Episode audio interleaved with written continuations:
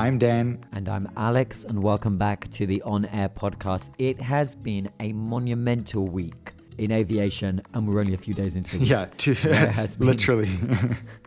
so much that has happened, not just in the beginning of this week, Dan, but since we recorded a week ago. Yeah. And it's funny because in the beginning, when we started the podcast, it was like, wow, it's only Thursday. We have so many le- days left to record until the next time. And now it's like, wait, it's already time for another episode. There's just so much all the time. And I feel like time speeds up with every week. So it's like, oh, it feels like we recorded yesterday and now now we're back. It does, it does. Well, we're back and we're back in good timing because there is a lot going on. So we're going to get straight to it. Of course, the biggest story so far in the aviation world that has rocked the sector. CNN describing it as an aviation earthquake. It is that after 27 years leading the airline, His Excellency Akbar Al Baker, he of course is the group chief executive of Qatar Airways, will be stepping down effective November 5th. So soon. And Alex, I think you were the one who broke this news, right? I did break this story, and this was something that led all of the headlines from Bloomberg and Reuters to Financial Times, New York Times, and so on. And and that's purely because Al Baker is a monumental industry figure. He is one that will go down in history as having driven the direction of the aviation sector, particularly for long haul global airlines. It has been a crazy 24 to 48 hours since I pressed publish on that. I mean, for you, uh, of course. Yeah. it's it, it it's just it's, it's been unbelievable because you know this was this is something that I think there are so many constants in life and Akbar al-Baker has been in the position for for 27 years. I think people just thought, well, he's he's there forever. It's As not- the sun rises in the morning, Al Baker heads to his office in Doha.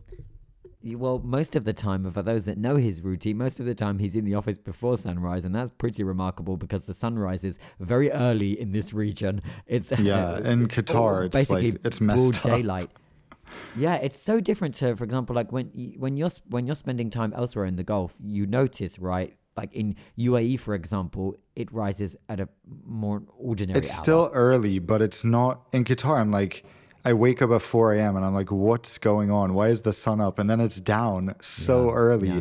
It, I like, I don't know why they chose that time zone or what the logic they is, but say they say that I read that it's on the wrong time zone, and it's a bit similar to Spain, which is also supposedly on the wrong time zone because. For example, as you just said, it gets early. It gets uh, bright so early here. It gets dark uh, also early.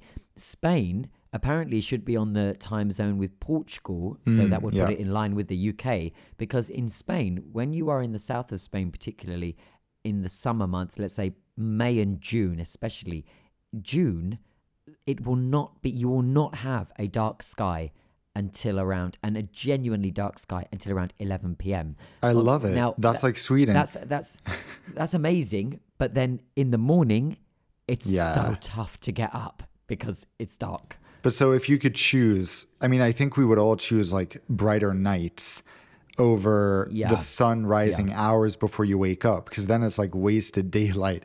And especially in the Gulf where people, ev- the locals are so nocturnal, it's like no one, not a single local is going to be awake at 5 a.m. when it's bright out, you know?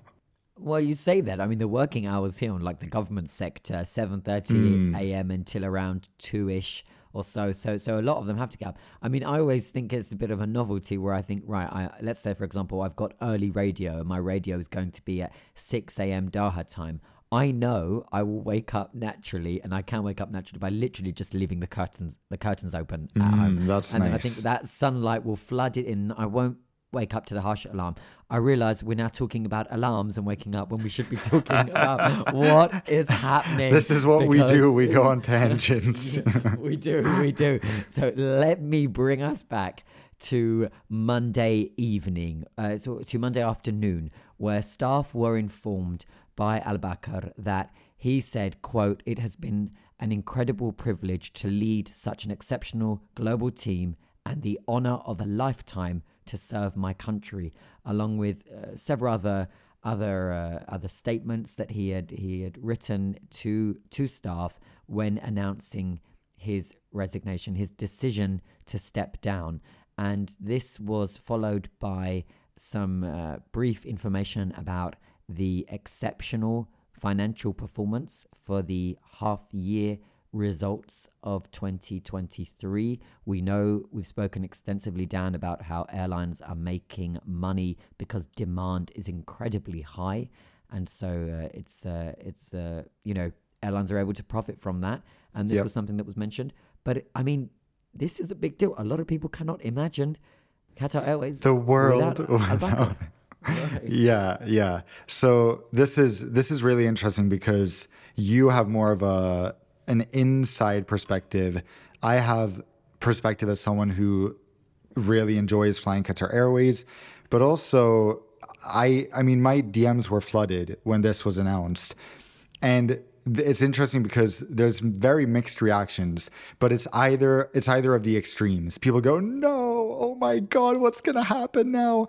And then the other extreme is like, "Yes, finally," because he or whatever you think of him, he is one of if not the most uh looked to and somewhat controversial figure in the industry because he doesn't he doesn't you know mince his words he says what he thinks He does not. He does not hold back. which is definitely you know i appreciate uh, a ceo who doesn't have to always behave ceo-esque who just says what he thinks because it's quite refreshing rather than the very generic you know ceo talk Because who, who wants to. to. listen to who wants to listen to the political spiel of you know of CEOs who are not answering the question directly or who are not you know who are speaking completely generally and without specific. Al Baker is famous for not holding back, you know, cutting straight to it.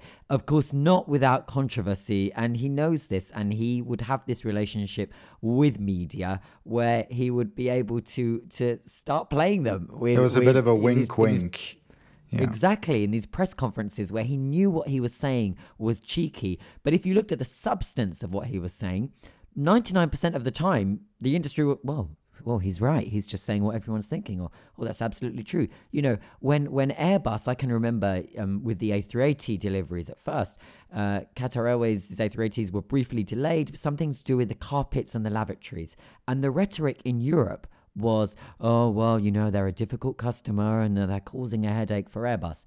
But then the flip side to that coin was that no, they are spending multiple, multiple millions per aircraft. Their standards are exceptionally high.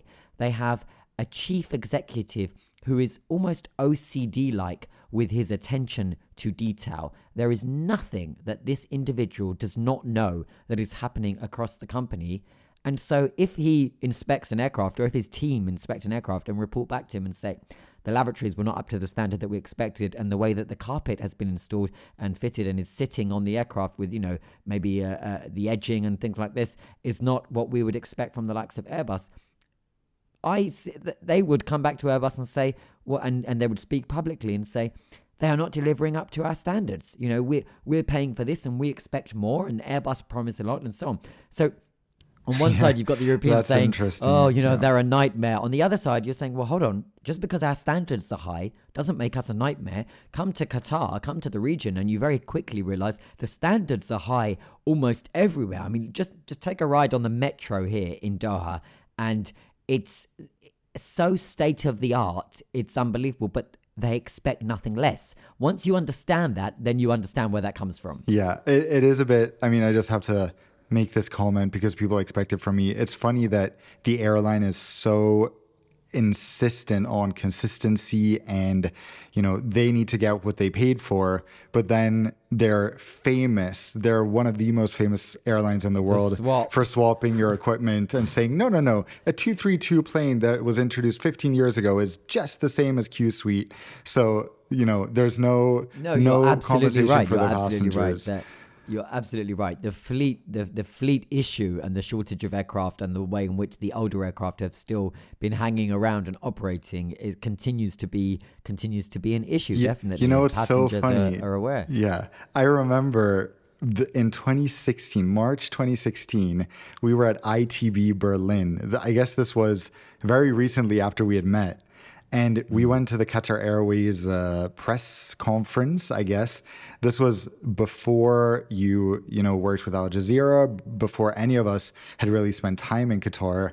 And you specifically asked Al Baker, I remember so clearly because this came years later. I was like, he was so right. You went, can you explain to me why you're flying amazing, you know, your latest state of the art 787s or A350 900s in those days, but also your ancient A330s into London Heathrow, but saying it's the same product and it's equivalent. And I remember him responding, Qatar Airways, what's important is the soft product. You get the same soft product every time. That's what people book. And I was just like, this is a very interesting response, which definitely came back now years that's later funny. when I didn't remember yeah. that. That's funny. I mean, yeah, it is I mean, so they, funny. I guess since 20, whenever that was, 20 what, 2016? Yeah, yeah. So almost almost 10 years ago. Okay. Since 10 then, years the ago, seven years well, ago. yeah. Okay, almost 10, right? We're, we're on the cusp of 2024, Dan. So it's uh, almost almost the, eight um, years. yeah, the the uh, the 330s have been through. I mean, what they've been through is crazy. They've they've, they've, they've been parked on the side of the road and stored, and they've been taken out of service. They've been renovated in terms of the cabin refit and so on. Yeah. So on. it's uh, it's a lot. But that's interesting. I d- I don't actually remember that at all. It, I don't yeah. remember seeing you at ITB. What we were walking around the whole day, like looking in the. I didn't it was remember. that is it was the only time I was there. For those who don't know, it's like one of the biggest travel conferences. Many mm. airlines have booths, so it's an interesting place to network. Back when I was into the free ticket scene, trying to promote different airlines, I was like, "Ooh, let's go to different oh, booths." Wow. Yeah. So then, of course, there were a few press conferences. That yeah, was back I mean, in the good old days. So many stories. You know, th- there is a lot. I just want to ask you, yeah. how did you feel when this was announced? Because I mean, I have my reaction. What was your reaction in terms of emotions, logical thinking? So mine was a little different, I would say, because I was the one actually breaking this. So that you go into like I was in work mode, you know, and I was thinking about what I knew the response was going to be, the reaction. I know what a monumental figure and a public figure Akbar is. I mean, there would never be a time where anyone would expect it, which, you know, is perhaps not very logical because anyone in a position for 27 years is going to come to a point whereby they will, you know, it's a natural life cycle. They're going to step down. They're not just going to continue and continue and continue. So it's funny that even after that length of time, people were still just shocked. But it's but how abrupt it was. That's the what well, shocked to, people. To understand to understand how abrupt it was is to understand how political appointments are announced in Qatar. This is perfectly normal. And what I would add for context is it's actually it's actually quite miraculous that there is even a 10 day period because typically how it would work in Qatar is that those in the highest positions, be it the top of the treasury, so the Qatar Investment Authority basically handling the state funds, be it the, the top of the state bank like um, QNB, the top of any big institution, Ooredoo, which is basically the, the main mobile phone network provider here, like Vodafone and and and uh, and T-Mobile, these positions typically are appointed by government if the positions are from state owned companies. And when government implement their decrees in order to make changes either to the board or to the leader, chairman, chief executive, and so on, it is done instantly with immediate effect here. Hmm. Literally, one day, a, a, one day, an individual is working in the military, but he has been closely monitored and watched by the government. And the next morning, he is called and they announce to the public this individual is now the minister of insert ministry name. And, and it happens not just overnight, it happens within hours. Yeah. And it's just culturally how it is here. Now, I would compare that to the likes of how in the UK, we're very used to the fact that tomorrow Rishi Sunak could the current prime minister could resign okay? And then immediately the conservative party would try and find another you know we're used to the, uh, I think we've had five or six prime ministers in the You're used to it uh, now, a- yeah. a few years I mean we're used to it now. But you know in this in this region these kind of appointments to those that lead state owned entities that's how it works. So it was funny for me seeing the rhetoric that followed after of confusion of people wondering well for it to have only been 10 days that means something something bad has happened or oh it's quite unbelievable they would they would never have left it 10 days if there wasn't a problem actually 10 days is pretty generous Okay, because yeah. it would typically be instant But you tell us then, because everyone's wondering, was did he do something bad? Is there something wrong with his health? Everyone's speculating. So people, of course, will wonder, do you have any more information? Well, I can I can tell you, and I have spoken, of course, to I, I speak to Akbar relatively often to find out what the latest goings on are uh, across the airline, what they are, what they're planning, what the you know I ask him about the key issues, and and I I use this as part of briefs for uh, for my broadcasts uh, to find out you know that he has uh, com- he's completely in tune with what's going on with the supply chain, with Airbus, with Boeing, with deliveries, with jet engines, and so on and so on. And and by the way, I speak to many airline CEOs throughout the week, and most of it would be done what we call in media as on background. So basically, it's not necessarily things that I would be sharing word for word in public, but they're briefing and and I would be able to build a consensus by speaking to one CEO in this region, another CEO in this region, one in Southeast Asia, one in the US. And I was, I'll give you an example. I recently built a broadcast that was about the fake parts scandal, which we spoke about in a previous episode of On Air, just by speaking to a variety of different airline CEOs on background, asking them, Are you affected? Do you think it's a big deal? You know, what do you know about it? And so on and so on. So I know that I, I can answer this, um, and I know he won't mind me uh, confirming that he is fine.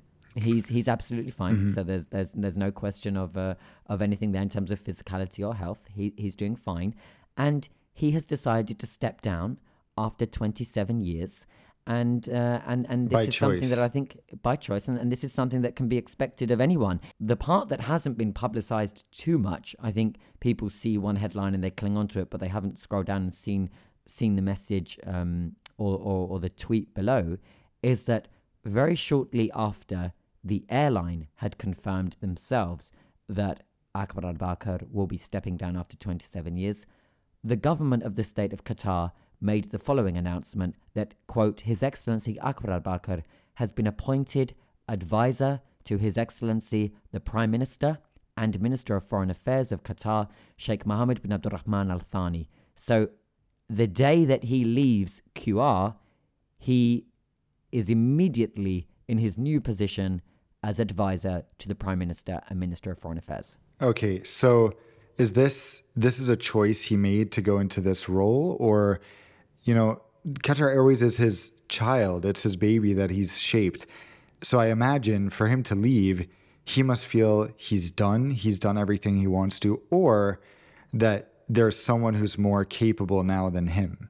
It's it's a I would say it's just a, the natural next chapter for anyone that has been in a position for for 27 years. And I, I really think that those trying to read too much into it, and boy, have I seen theories online.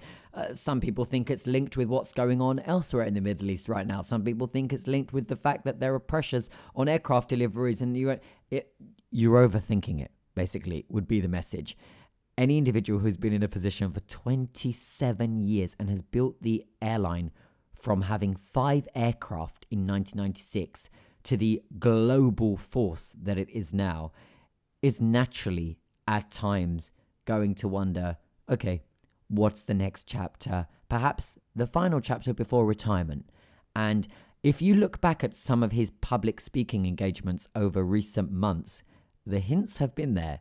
He addressed the audience in Los Angeles at the Apex Here we go. Los Angeles makes a return. Los Angeles makes a return. Avocado toast back in the building. He addressed the audience, the Angelino audience, uh, in uh, in Long Beach. If you know where Long Beach is, of course. Are you uh, kidding? My aunt lived there. It's a beautiful, beautiful, so beautiful, Beautiful.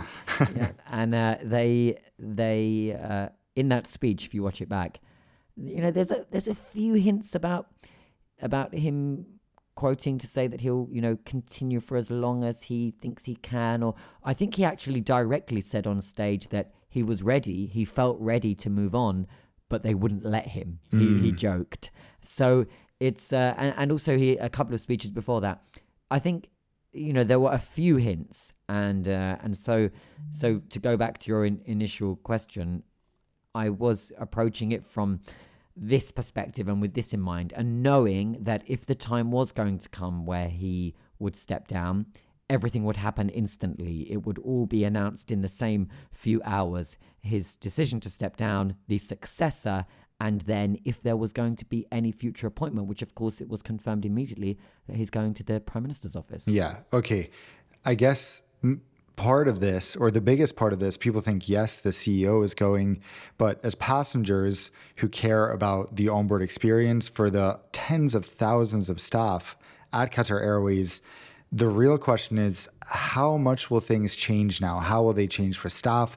How will they change for passengers? There's so much uncertainty, which I think makes everyone a bit nervous or excited. So this new CEO, do you have you met him? What do you know about him? What is do you know what his plan or idea is going forward? Yeah, so I know the new CEO as well as I know Akbar.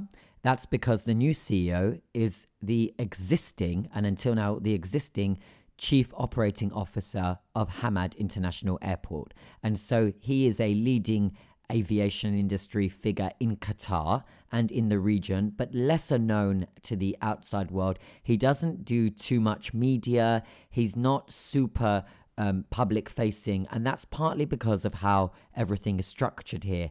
Hamad International Airport, as a company, along with Matar, this is the kind of airport operator, they are subsidiaries of the Qatar Airways group. So Akbar Al Baker was the group chief executive, not just of Qatar Airways, the mainline airline, but of all areas of the sector. Qatar Executive, the private jet division, Qatar Duty Free, QDF, which is, which is vast, Hamad International Airport, the state of the art hub, the center of the world, Doha International Airport, which was reactivated for. Why are you laughing? Because what, like, what is this slogan marketing? it, it is the it is the state of the art hub. I mean, it's, uh, is it not? Qatar Airways going places together. It's it's it, the two the two phrases go together. But uh, the Doha International Airport, the the old um, airport backup, the yeah, old airport the that brought, well, it was brought in yeah. as a second airport during the World Cup, and it was incredibly smooth, and actually it was a pleasure to fly through, and so on and so on. So because Hamad Airport has been a subsidiary of the Qatar Airways Group, of which the CEO has been Akbar since the beginning of time, basically. There was no real awareness as to who was the top of Hamad Airport globally. In aviation circles, I think he, he is quite known and he sits on the boards of several different aviation committees, including ACI, the Airport Council, and so on. So he, he, is known somewhat across the uh, across the sector. He is the new CEO of the Qatar Airways Group effective November 5th. And he has been appointed to, quote, continue the journey of excellence at the global carrier. Mm-hmm. And that means continue on the exact same path? I think there is nobody that knows Akbar better than engineer Badr Al Meer, the incoming yeah. group chief executive. He knows how forensic Al Baker is with just about everything. And he has been around long enough to see it to shadow, to work with him, to to to know the high expectations, to know the standards, to know everything. I would say that he has a, a big job ahead, like anybody would entering this. Yeah. But I think that he knows the position well. So to answer your question in a nutshell, I think this is continuity. Yeah. What you're saying makes it sound a little bit to me like I mean, it is Al Baker's baby, so I wouldn't be surprised if he's in the background a little bit sharing his opinions on this and that and making sure that it still sort of is the way he envisions his child, no? Maybe, maybe. And look, I don't think that, you know, had we been talking on this podcast now and they had brought in a CEO from another comp- another big institution in Qatar, for example, the CEO of of Ooredoo, the big mobile phone network provider, they're a huge company here, or the CEO of the bank, one of the big banks, and so on. You know, these these CEOs that jump from one to the other. Yeah. Had that have been the case, I would have said to you, Be oh nervous." my word, how is he going to know even one percent of what you know? Because it, the truth is, as you know, the reason we're even speaking about this is because Al Baker is in the know and makes the decisions. I mean, if you have ever been in the airport at 2, 3 a.m. in the lounge on a weekday, even though it's the middle of the night, sometimes you can see him, you can find him in the duty free section of the lounges, turning around the labels of perfumes to ensure they are facing the passengers that are walking past. He is the type that will be um, on some kind of uh, escalator, kind of uh, machine to, to raise him up so that he can check if there is dust, dust coming from the AC unit where passengers will be eating below. He is the definition of a perfectionist. Yeah. And to have somebody understand that, such as engineer Badr Al Meer, now going into this role, I think is crucial, which is why I, I honestly do think this is, from a passenger experience perspective, this is continuity. Okay, it's good to hear you're not nervous about that. Do you think there might be any improvements in terms of the conditions for the crew, specifically them doing minimum turnaround times at pretty much every destination that has daily flights? So, if you guys don't know, Qatar Airways, of course, has among the best in flight service in the world. It's incredibly consistent, but one thing you notice, I think, the more you fly them, or I've noticed it a lot in the past year, the crew are just exhausted because they're worked so incredibly hard. I get emails, several emails a week from Qatar Airways crew saying, How can you promote this airline so much when we're suffering? I know that all flight attendants definitely don't feel like this. Many I've spoken to love their jobs, are very thankful for the opportunity. But I think many are excited about the possibility that things might work a little more in their favor. Although, of course, Al Baker is not the only one overseeing the crew and the training procedures and reporting systems and all things like that. Maybe, maybe. I mean, this could be, there could be an element of change here with how they approach different policies because anyone that has been running an airline for 27 years is probably going to become a creature of habit.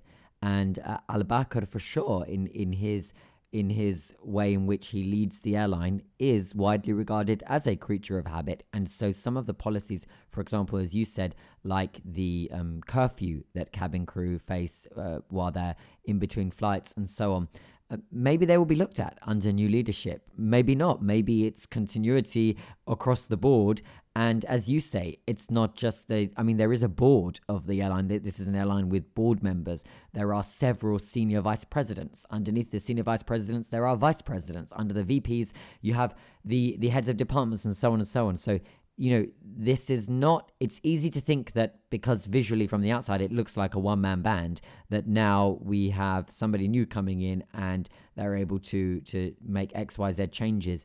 But I think at first, across the board, it's still likely to be continuity with maybe potential for change because there is new you know there is a new CEO and and typically a new administration is likely to bring change somewhere with something. Mm-hmm. And perhaps that could be something that that is re- in relation to the points that you mentioned that relate to the crew. Yeah. Have you, do you feel like you notice any differences flying Qatar pre-pandemic versus now or or not really i know you now you're a bit jaded you spend many flights sleeping or working but do you feel like there's any differences Not in terms of the service. I think the service has, has remained consistently high. I haven't noticed any any slip. I think that there was a little dip in that kind of year after the worst year of the pandemic, so kind of 2021. But I could completely understand that. I mean, we were caught up with different restrictions, mask policies. We were caught up with crew that had just been returned back after being let go because of the global aviation redundancies and so on and so on. If I had to put my finger on it, I was okay, maybe, maybe in 2021 there was a small dip. But speaking on the whole, I think that the service has remained consistently incredibly high across the board for a passenger from a passenger experience. Yeah. Yeah. I think it's it's still incredibly high. It's just interesting. I, I had two Qatar Airways flights this week. Both flights, the service was flawless, amazing. The pursers were some of the best I've met on Qatar. But I think if, if I compare, I don't know what's changed. I think maybe it's just the world in general. People are maybe not as happy. I, I don't know what's going on, but there's just like this feeling that people are really exhausted or tired and you look at them and it just looks like they're stressing. Well i think pre-pandemic it would often feel so relaxed and people are you know they're happy and proud of their jobs and although the crew was working so hard and doing everything textbook perfect you could tell that they they were just so drained and so it felt like they were there was no like soul in what they were doing because they were just so exhausted. So since the pandemic, you think? Yeah, and ge- and I think that maybe it's you know many people have experienced worse mental health since the pandemic. Of course, there's things that linger from then that you notice now. There's many new hires or people have been you know pushed up in the company uh, after the pandemic that I think also might leave some people overwhelmed in their jobs rather than you know relaxed and handling it. Um, I mean, the, the know, aviation sector yeah. as the, the sector as a whole, you're right, does have does have um, has been on the receiving end and has faced immense staffing trouble across you know because of the way in which the pandemic disrupted everything that i think that now i mean I, I put I relate this to, for example, now isn't it quite a common conversation where you have a you say, oh, have you stayed at this hotel? Oh yeah, oh, but we used to stay before the pandemic. Oh, it's not yeah now. Yeah, it's not as yeah. that, that's like a very common kind of traveler conversation. Yeah. you, people are having. So so maybe you're right. Maybe maybe just across across aviation, all the travel, yeah, hos- hospitality, you know, travel. We're just seeing that there is still a lingering impact on something that was extremely disruptive to everyone's lives and not just disruptive in an inconvenient way but in in, in some really tragic ways too. Yeah yeah. I i always encourage people to do this and i think now even more than ever if you have a great crew like i had on these flights i've had many great crews recently i always take their names on a piece of paper and then submit positive feedback to the airline about them, especially yeah. at the airlines that are top performing when it comes to service. They will get this feedback and it makes a difference. So yeah. just showing your gratitude in some way more than just saying thank you, I think goes so far. And when you see that they're you know, struggling mentally or that they just seem exhausted, I think that can be a really helpful little boost to see, okay, at least someone was really grateful for the hard work I put in because being a flight attendant, I think, is not a very rewarding job. It's not often you get people who are just like, thank you so much for how hard you've worked to make me comfortable in a premium cabin. Um, so they deserve right. recognition. It's so, so important. And, you know, in other areas of society, perhaps you know, for example, look at the US, the expectation to tip. Yeah. You know, when, when you have good service and things like this. Okay, that's not happening on an aircraft. But boy, does it go a long way when you take the time to. They're wearing their name badges for a reason. Yeah. Okay. And, and, and so, you know, when you experience good service, as Dan said, let it be known. There is one encounter I had where I thought, oh my goodness, this is so worth it. And I was so glad that I took the five minutes in the car to do it because I had had a great flight. I had a great crew. They were super attentive, professional, and so on and so on.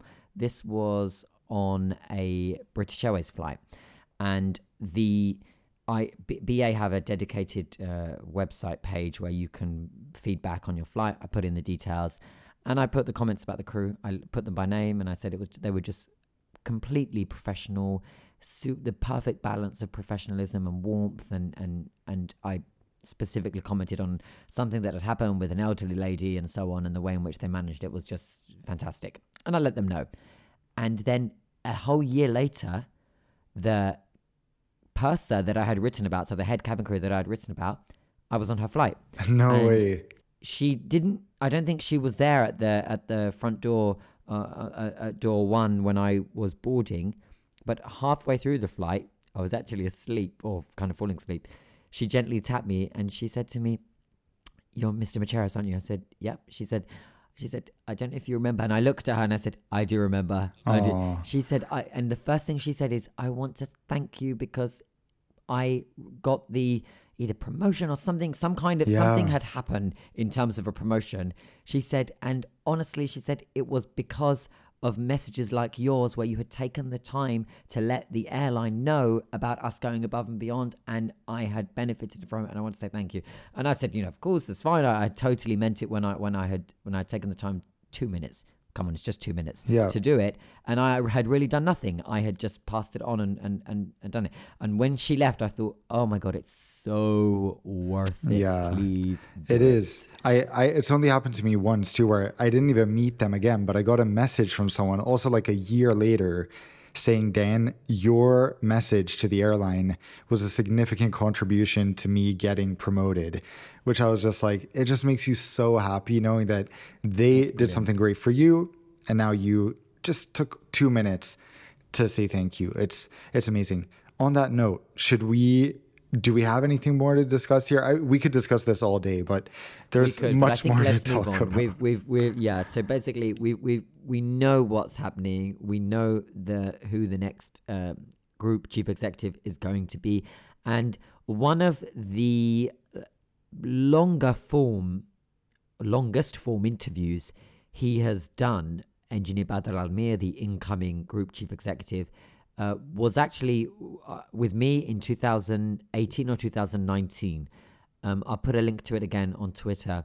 And you get to kind of see his personality. At the time, he was outlining the plans for the expansion at the airport, but we spoke about everything. We spoke about politics in the region, we spoke about competitor airlines, we spoke about the aviation landscape, and so on. He's very, very in tune with what's happening. And I was surprised how there were so many people over the last 24 to 48 hours writing on Twitter about how, or elsewhere on social, that they didn't know who he was, or there were articles, who is, you know. But actually, he's been at the top of Hamad Airport for a while. He does speak publicly. He attends conferences. He sits on the boards, as I said. So, but if you want to get to know him, that that interview I think he did with me was quite good. He was very relaxed and he spoke for a while about many different issues. Okay, I will check it out as well. Sure. So with that, let's move on. I want to bring your attention, Dan, to what is happening in Paris. Can you take us through that, please? The bed bugs. the Love that. bugs. Yeah. I, I think yeah, I told you right that my my brother's girlfriend is like, hell no, I'm not flying through France with all those Yeah. bed bugs. No. Air France, of course, the national carrier of France, has historically operated flights from both Paris Charles de Gaulle, which is very far from the airport. It's about an hour uh, far from the airport. What am I talking about? Far from the city. It's about an hour from the city on the train. Not exactly a very glamorous ride. Also, horrible place to transit. But they have also operated from Paris' secondary airport, one that's preferred by many Parisians, Orly Airport, which is much more centrally located. At that airport, it has been mostly domestic and vacation flights. Of course, France still has many overseas territories, so they've had long haul flights to places 10 hours away that are still France from Orly. Now, France has introduced a few measures that are firstly hurting their operations at Orly, namely banning domestic flights that are not for domestic. What am I? I'm tired, obviously, not for transit purposes. So if it's just a point to point domestic flight under a certain distance, they're banned. So that's one factor.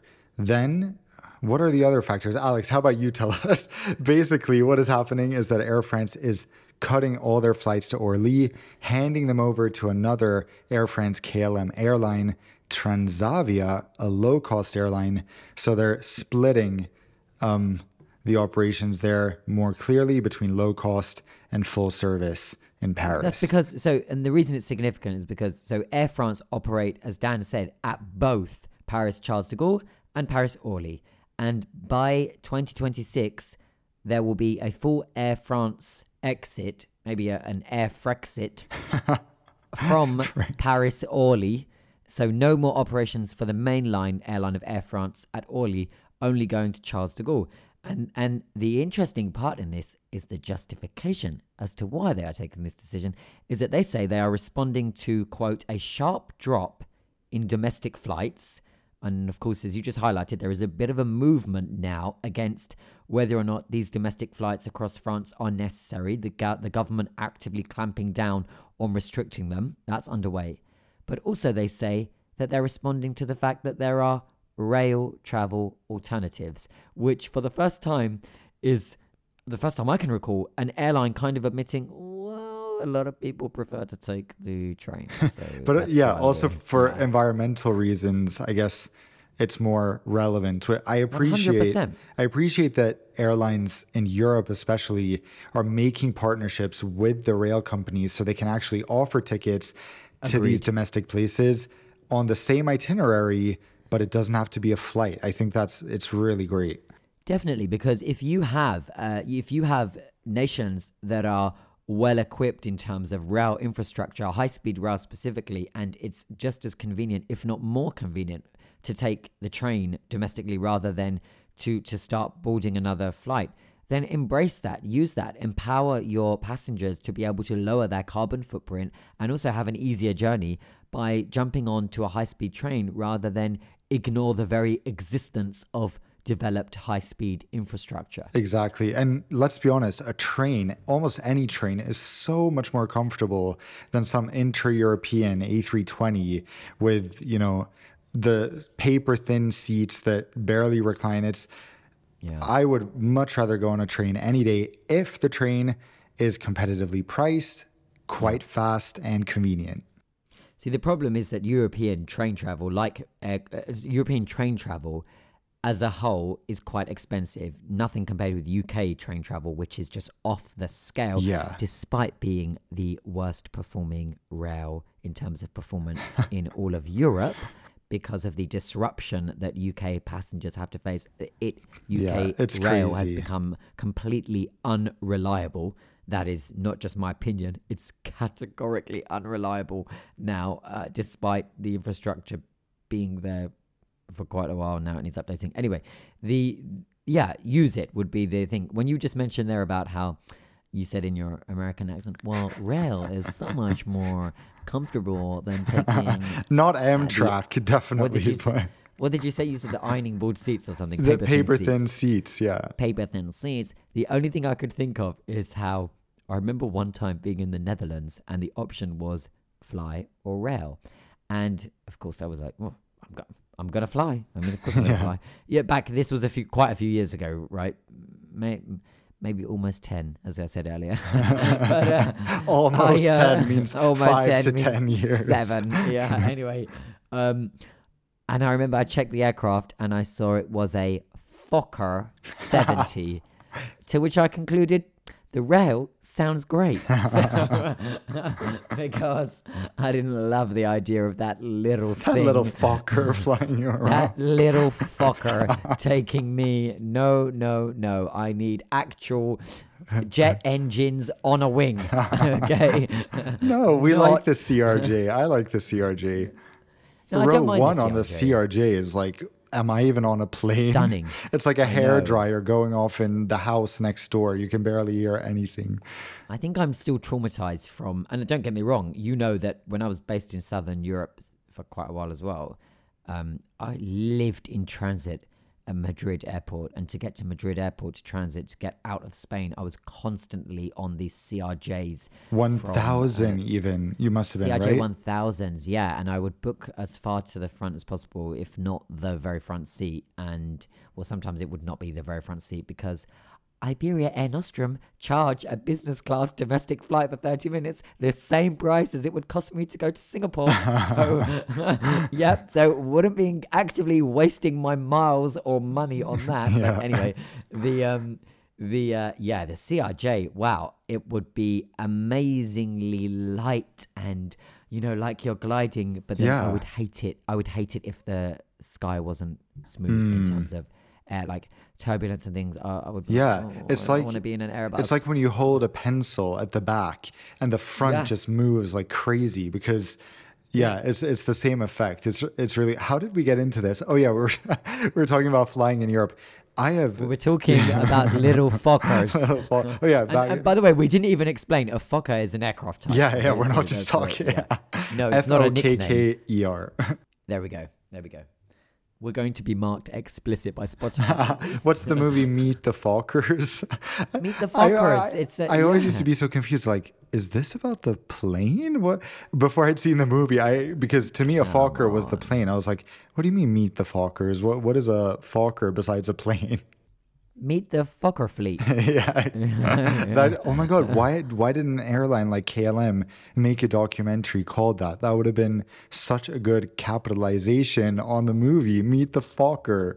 I love it. I, I don't know if by then maybe Fokker was already taken over because Fokker was taken over by GKN Aerospace. So this was like a Which sounds like a Kardashian German. makeup brand, like new GKN Cosmetics. You know that it's funny. There is a moment. So I have a twin sister. She used to watch the Kardashians growing up, uh, and I can remember one episode that she was watching where one of the sisters had an idea to launch Kardashian Aviation. No.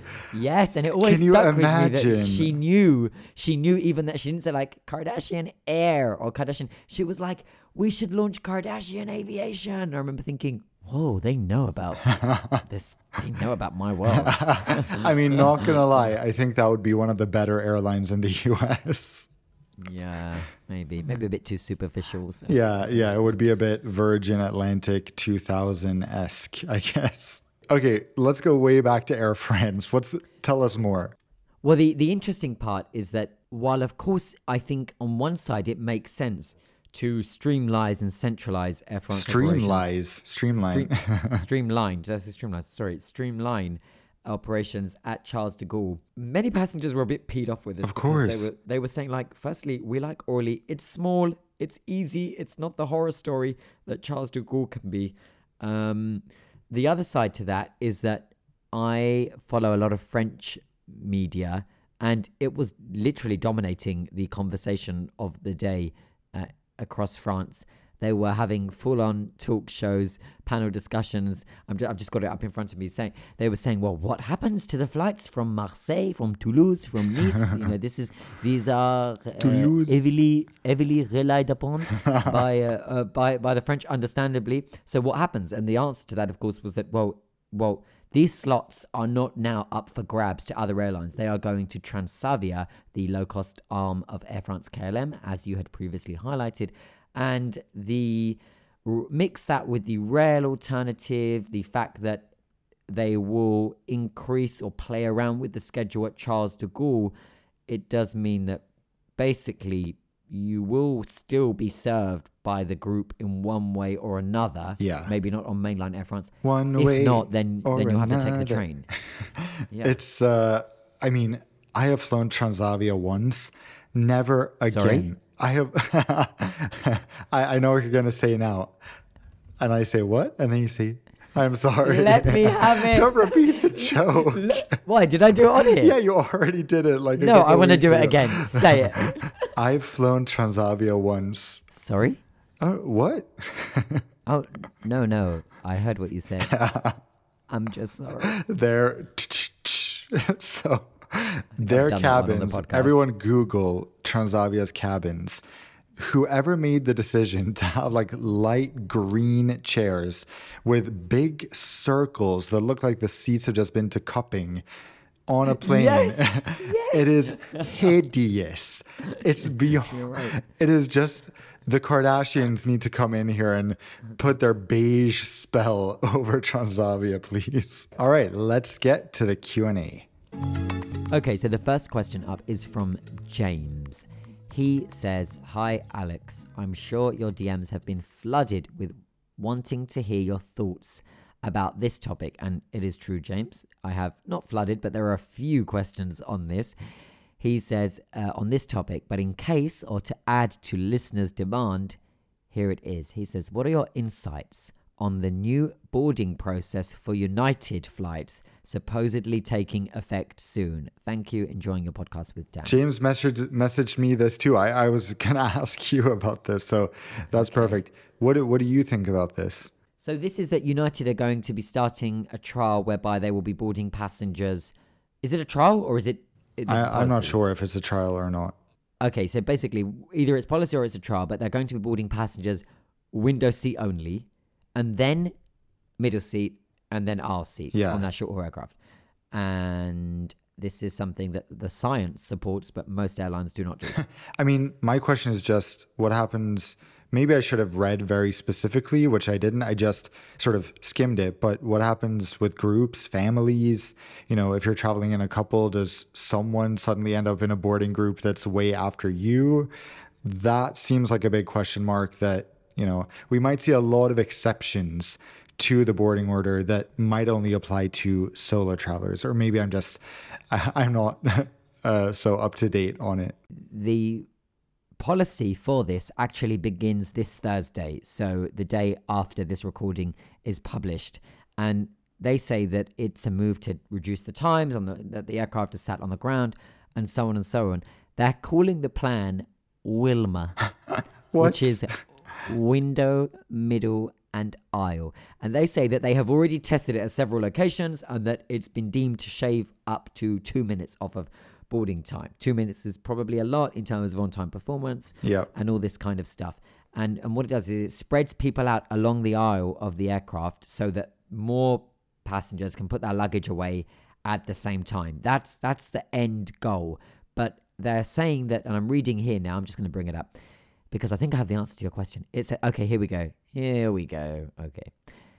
Quote: The change will begin with passengers in the fourth boarding group, customers in first class, business class, and the group after that, which is not specified. Oh, those with priority boardings, privileges, As we were- travelers with children, unaccompanied minors, military, family with kids under two. people who work at Olive Garden. Uh, they are all exempt. So basically, Everyone. 50% of the aircraft will board, and then after they have this revolutionary way to board an aircraft that the science supports, despite the fact that that aisle that they just spoke about will be jam packed full of everyone and their kitchen sink that was just invited to board in the first 355 groups. Yeah. I mean, the first four groups. But Okay, the- interesting. Completely unrelated. Quick story. I I just thought of this when I'm thinking about like how is this going to work in the US because people do what they want. It's a bit of a free for all, which, you know, love it or hate it, that's the US. I remember this spring when I flew the inaugural flight from Gothenburg to Newark. I was with Oscar and we we surprised Oscar's mom on the flight, taking her with us to New York. We get there, we land about 9 p.m. at Newark. Uh, actually, the flight was a bit delayed. We go to passport control, and in front of us, there is a couple, and I was amazed of all countries in the US that they didn't get arrested because they were fighting. And when I say fighting, they were yelling the most obscene, the F word, the C word, every bad word at each other. They were basically hitting each other. The woman punched the man in the face. What? And then he's like, You C word, you just punched me in the effing face in the and then he said the TSA and I was like, mm, should I tell him it's the CBP? Let's not get involved. he's like, You did this in this in the TSA. And they were fighting until the second they walked up to the passport desk, and then they were just like, "It's over, it's over." And it's it's so weird when you see people who, I I mean, they look normal, right? They there was nothing like weird about their appearance. I wouldn't have assumed this, and they are acting insane.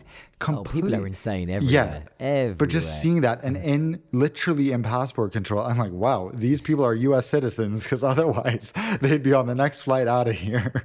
Yeah, it's true. It's true. It, there is that thing about if you are from the place that you're entering, somehow you have more confidence. Yeah, of than, course. I mean, you're not not going to be let in. You might be No. questioned, but they can't deny you entry to your home country. I don't think.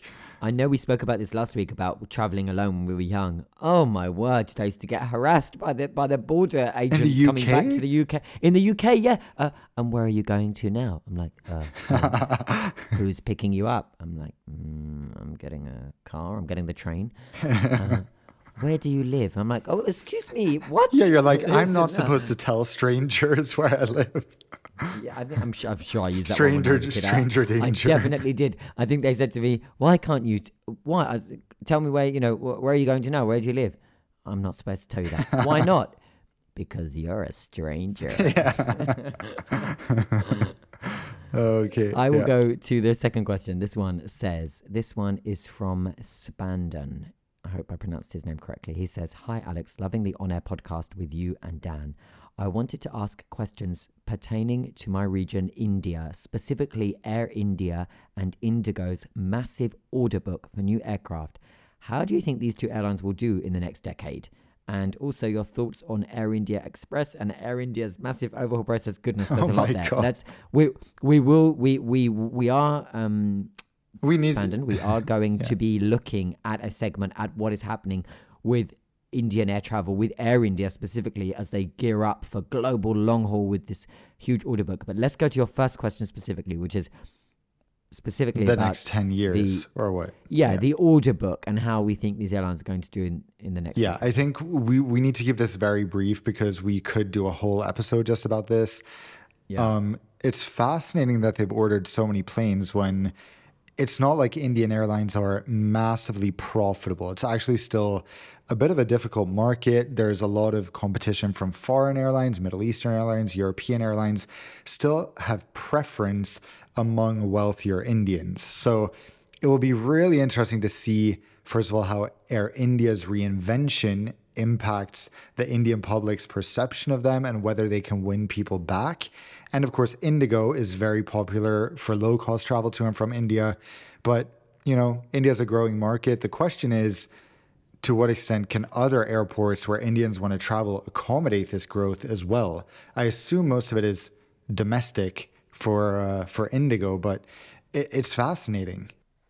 It is, and and India is one of the fastest growing aviation sectors on earth. There is so much happening, and the the way in which that they are going to expand. I mean, look, Riyadh and Saudi Arabia has a lot of headlines in the, in the way that they are very very quickly growing, but it is matched and and beyond by the likes of the growth that we are going to see across India over the coming years.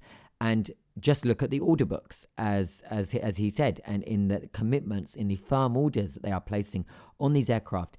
I think that for Air India, it's going to be really interesting how they look at the Gulf carriers, they look at those that would typically stop in the Middle East and try to lure them away from the idea of stopping and say, let us invite you to long haul or ultra long haul non-stop operations to the to the capital city and to the secondary cities that are immensely populated and booming with business and and uh, visiting friends and relative market and so on, uh, and cut out the stop, fly direct, fly non-stop, uh, non-stop down. Yeah. and uh, they, they, I'll be the, on you know, it's it's interesting how we're going to see Air India position themselves for that. For Indigo, I, I really admire Indigo's growth, Indigo's vast domestic operations, and the continued trajectory that Indio uh, that Indigo is on as it continues to become one of the dominant carriers of a very fast growing aviation market. I feel sorry for the airline in the way that it has had to suffer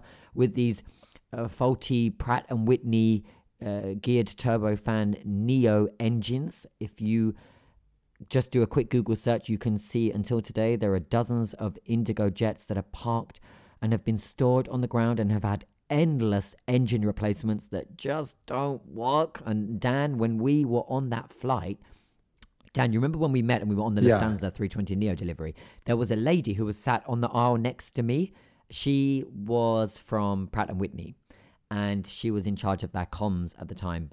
And I spoke with her on that flight. I had her on the record, interviewed her, and she was saying to me, "You know, we're fully aware of the issues with the gear turbofan, but she was like, it's exciting times for us because in a few weeks it's all going to be ironed out." And that was her. That was her quote. Well. Almost 10 years later. almost 10 years Can you believe the pandemic started almost 10 years ago? Shush. Shush.